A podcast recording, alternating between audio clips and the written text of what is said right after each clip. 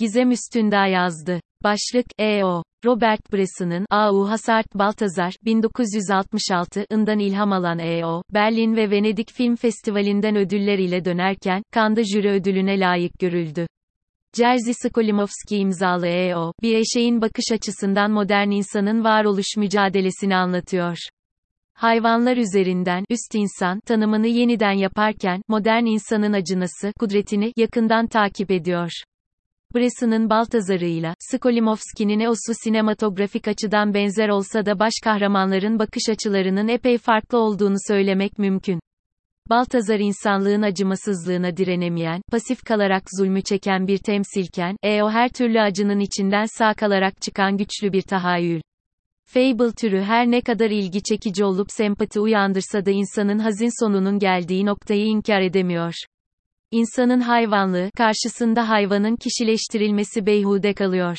Vicdan paradoksal bir biçimde kendini alaşağı ederken hiçbir temsil insanın sınırlı dünyasını genişletemiyor.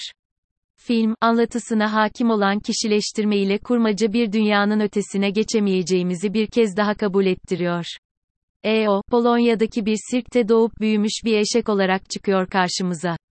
Cassandra isimli genç kızla duygusal bağı ise oldukça güçlü. Fakat bir gün hayvan aktivistlerinin protestoları sonucu Cassandra ile yolları ayrılıyor ve hayatı tamamen değişiyor. Hayvan hakları savunucuları tarafından kurtarılan E.O., Polonya'dan İtalya'ya uzanan bu yolculukta insanın makus hikayesini tecrübe ediyor. Varoluşunun talihsiz hikayesine boyun eğmeyen bir eşek E.O., insanın ona uyguladığı tahakküme baş kaldırıyor, karşılık veriyor, kimi zamanda naif dünyası ile insanların hayatlarına dokunuyor. Gözyaşı döküyor, geçmişi özlüyor, bir yandan da acımasız insan canlısıyla mücadeleye etmeye devam ediyor. E.O., film boyunca Cassandra'nın karşılıksız sevgisini, şefkatini arıyor, bulamıyor. Film, masumiyet, şefkat, acı, öteki olmak, yalnızlık gibi temalara dair çok söylüyor ve deneysel açılarıyla hayvan temsiline dair çağdaş bir anlatı ortaya koyuyor.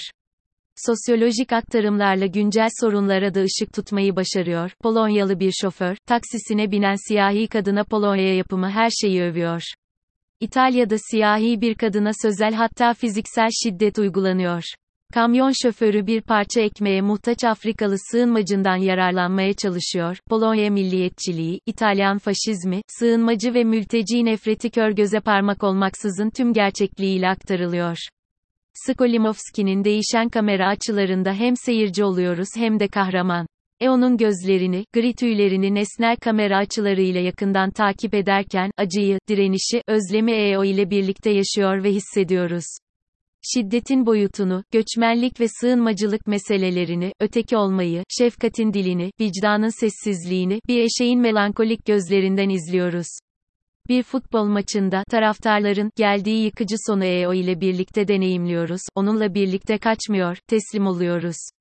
Kamyonun içinden özgürce koşturan atlara bakarken hüzünlü gözlerini kalbimizle görüyoruz.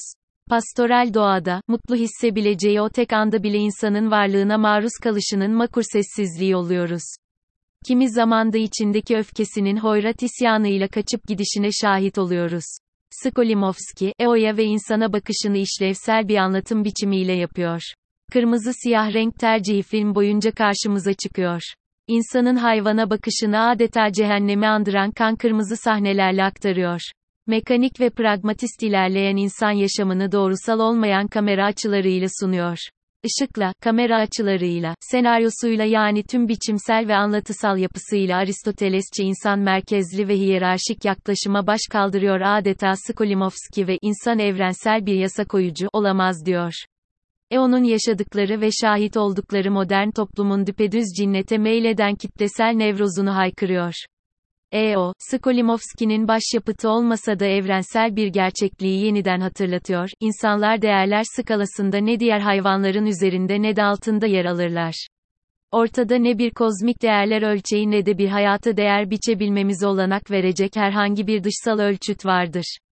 Aradaki fark şudur ki hayvanların bizden öğrenecekleri bir şey yokken, biz onlardan insan olmanın beraberinde gelen yükü nasıl hafifletebileceğimizi öğrenebiliriz.